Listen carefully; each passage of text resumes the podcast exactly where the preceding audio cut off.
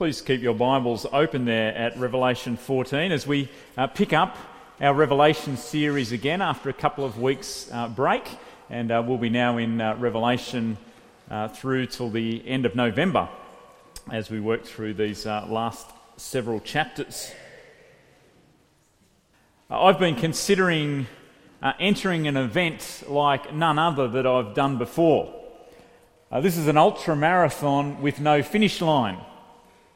Uh, to 20, you've got to have 24 hours to kayak as many laps as you can of Lake Burley Griffin. It's so different to any other endurance event that I've been in before because what keeps you going, whether it's a long distance kayak race or a long distance uh, running race, what keeps you going is the finish line. The goal.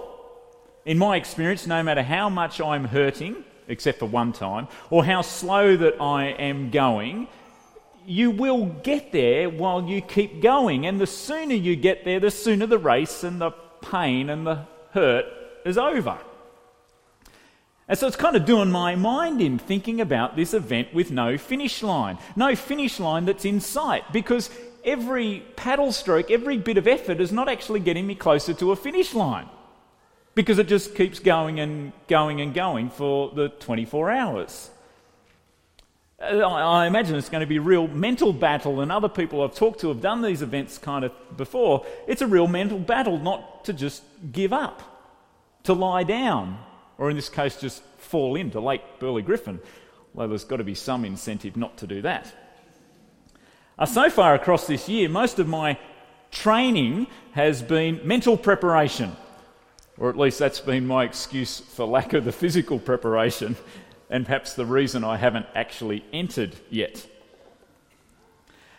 The Christian life can seem a lot like a marathon, an ultra marathon with no finish line in sight. It seemingly just goes on and on and on. The, the goal of eternity with God is not something that we can see tangibly. And so, when we face hard times, when we face temptations, when we face trials, when we face tiredness, we feel like we want to just give up and lay down.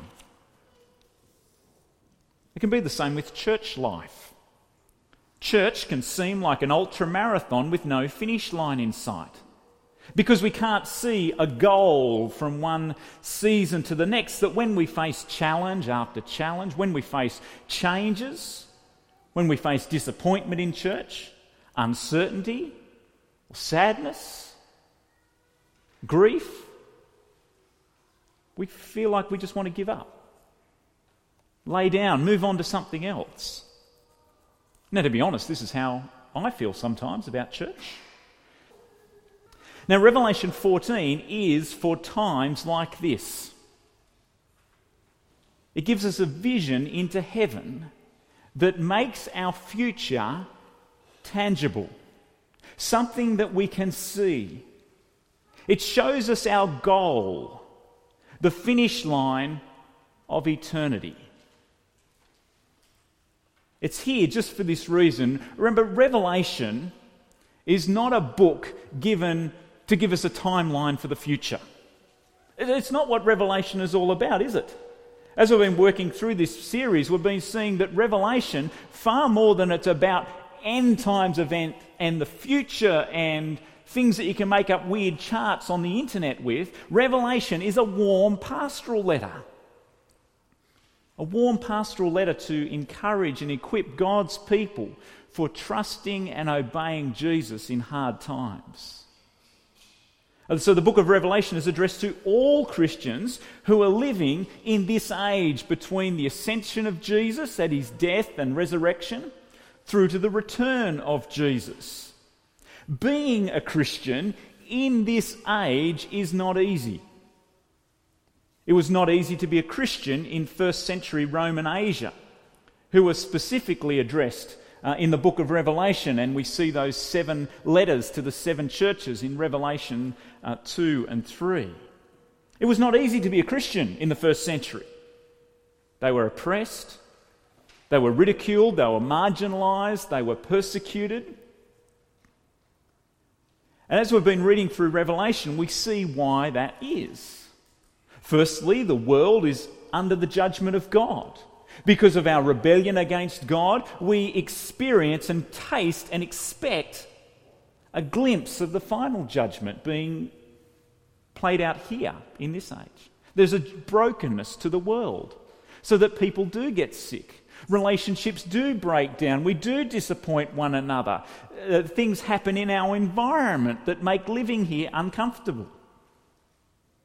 But at the same time, particularly as we've seen in the last two chapters of Revelation, the enemy, the devil, is in a rage against God and his people. In this age, the devil, our enemy, seeks to cause as much havoc as he can. We also see in Revelation that the world hates those who belong to Jesus. Those who belong to Jesus will be ridiculed, they'll be marginalised, they'll be oppressed, they'll be persecuted. We should be expecting all of that. If you belong to Jesus, we should expect no better or no worse treatment than Jesus experienced. Now, take note as you keep reading through the book of Revelation how frequently Christians are identified with the slain lamb. Life will just be hard. It wasn't easy to be a Christian in the first century, and it's not easy to be a Christian today. We might not be marginalised and persecuted as much as some other brothers and sisters round about the world and through history, but we do need every bit of encouragement to stick with Jesus. And here, Revelation 14 shows us the finish line of eternity for believers and unbelievers so that we might keep plodding on personally and as a church toward the one finish line and away from the other. Verses 1 to 5 in chapter 14 show us the finish line for believers. The finish line for believers. Let's read again in verse 1. Revelation 14, verse 1. The Apostle John, who has this vision, writes Then I looked, and there before me was the Lamb, standing on Mount Zion, and with him 144,000 who had his name and his father's name written on their foreheads. Uh, the Lamb is Jesus. In the previous two chapters of Revelation, we've, we've been, the focus of these chapters has been on the enemy, the devil, who's been seeking to imitate Jesus, to look like a lamb, to look like one who was slain. But here the focus is back on Jesus. Jesus the Lamb, Revelation 4 and 5, the Lamb who is on the throne at the center of heaven, and all attention, all worship is around and focused on Him. This is a vision into heaven of Jesus. Mount Zion is another symbolic way of talking about heaven. The 144,000 is a symbolic number that captures up all those who belong to God from the Old Testament and the New Testament. This is a vision into heaven. And in verse 2, John describes a sound. A sound that precedes something big. A sound that makes us expectant. I like when we hear the sleigh bells in Narnia and then the snow melts. Something big is happening. Let's read again in verse 2. I heard a sound from heaven like the roar of rushing waters and like a loud peal of thunder. The sound I heard was like that of harpists playing their harps, and they sang a new song before the throne and before the four living creatures and the elders. What we see here is that all who belong to Jesus are gathered to heaven around the throne in worship of Jesus. These people are described in verse 3 as being those who are redeemed. In verse 4, those who are undefiled, who are pure, those who are, who are virgin, uh, meaning those who have not committed spiritual adultery, those who have not given up on Jesus. Old Testament Israel in the prophets were often called adulterous because of the way that they turned away from God. Those who belong to Jesus, verse 4, will follow the Lamb, Jesus. They are those who have been purchased, offered as firstfruits. Verse 5, those who hold to the truth of the gospel. Verse 5, those who are blameless. Does this describe you? Redeemed? Undefiled? Worshipping Jesus? Following Jesus? Holding to the truth of the gospel? Does this describe you? This is a Christian. This is a believer. This is a follower of Jesus. And this is our finish line. This is what's beyond death for us. It is something that is worth living for. It's worth every effort of sticking with Jesus now, even when we're tired, even when we're weary, when we're disappointed. It's even worth dying for, if that's what belonging to Jesus requires. Does this describe you? Is this your finish line? For those who don't belong to Jesus, death is a very different thing. Verses 6 to 11 tell us of the finish line for unbelievers. It comes with an announcement from three angels. Angel number one, the announcement is that the eternal gospel says everyone should acknowledge God, should fear Him and worship Him because He is the maker and judge. Follow with me, please, in verse 6. Then I saw another angel flying in midair, and he had the eternal gospel to proclaim to those who live on earth, to every nation, tribe, language, and people. He said in a loud voice, Fear God and give him glory, because the hour of his judgment has come. Worship him who made the heavens, the earth, and the sea, and springs of water. The first angel announces that everyone should acknowledge God, fear him, and worship him.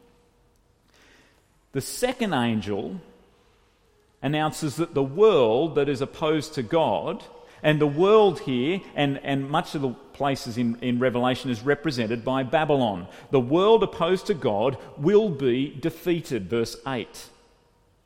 A second angel followed and said, Fallen, fallen is Babylon the Great, which made all the nations drink the maddening wine of her adulteries, the world that has committed spiritual idolatry against God.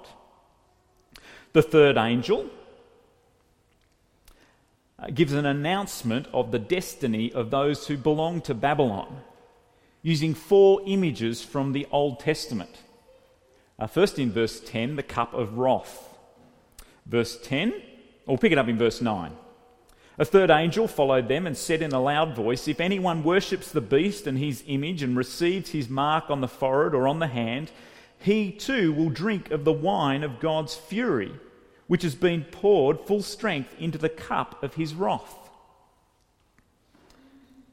Uh, the prophets Isaiah and Jeremiah in the Old Testament speak of God's judgment as a cup of wrath that comes on those who turn away from God. You remember Jesus in the garden on the night before he died praying and pleading with God, Take this cup away from me.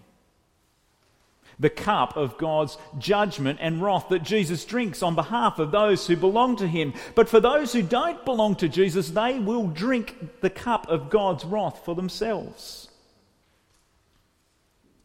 Another image is used in verse 10 from the Old Testament, an image of burning sulfur. In verse 10, it says of the destiny of those who are opposed to God, he will be tormented with burning sulfur in the presence of the holy angels and of the Lamb.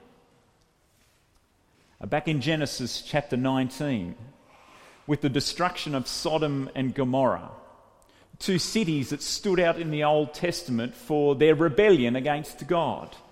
God's judgment came down upon those cities with burning sulfur. Here, that is an image that is picked up as the destiny for those who don't belong to Jesus. The image in verse 11 is one of smoke of torment. The smoke of their torment rises forever and ever. In Isaiah chapter 34, it speaks prophetically of the destruction of uh, Edom and the people who belong to Edom. That there would be nothing left but smoke. And in, verse, and in the second half of verse 11, we read that the, pun, that the uh, destiny is one of no rest, day or night, for those who worship the beast in his image, or for anyone who receives the mark of his name. From the very beginning of the Bible, when God created the garden and He placed the man and the woman in it in perfect relationship with one another, in perfect relationship with Him, and in perfect harmony with creation, one of the blessings and the promises of that place was rest. God rested Himself on the seventh day. It's a pattern that continues through the Bible, and God holds out the promise of eternal rest. But for those who belong to Babylon, there is no rest. No rest for unbelievers beyond death. Now, this is a, a devastating finish line for all who don't belong to Jesus, all who give up on Jesus. There is no cheering here for those who are headed to the finish line of hell. Uh, two weekends ago, I was away for a ministry recruiting conference, which coincided with the AFL Grand Final. And there was somebody there who was cheering that the Sydney Swans would lose. My mate, who's a Geelong Cats fan. He didn't care really who won as long as it wasn't Sydney. And so he was cheering that Sydney would lose. I had to actually share a room with him. Well, there's no cheering here for those who don't make the finish line of heaven. There's no cheering here for those who are headed to the finish line of hell. Revelation 14 jolts us awake to the tangible reality of eternity.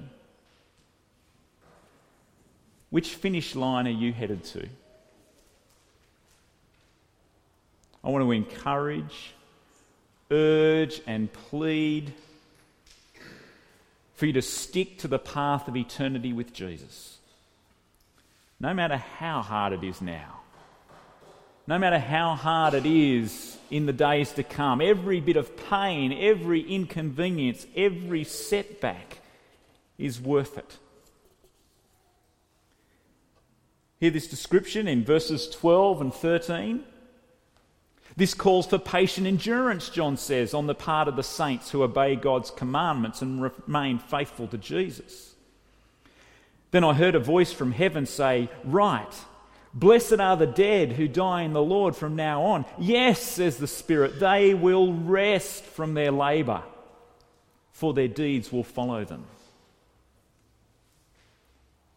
I want to urge and encourage and plead with you to make this your finish line and stick to it.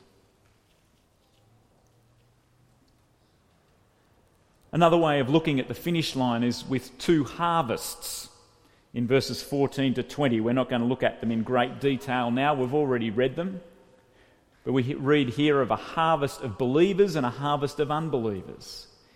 In verses 14 to 16, the harvest of believers is for salvation and heaven. In verses 17 to 20, we read of the harvest of unbelievers for wrath and judgment. It builds up for us a sobering and tangible picture of eternity.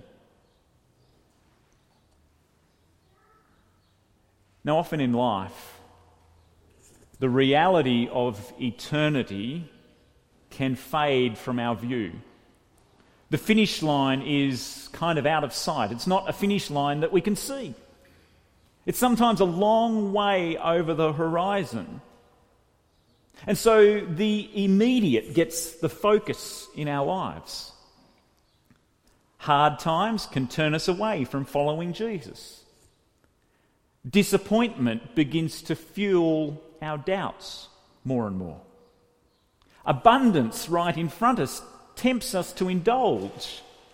Prosperity lulls us into a sense of self reliance. Thoughts that are unshaped by God's revelation start to filter out for us the reality of eternity and the horror of hell.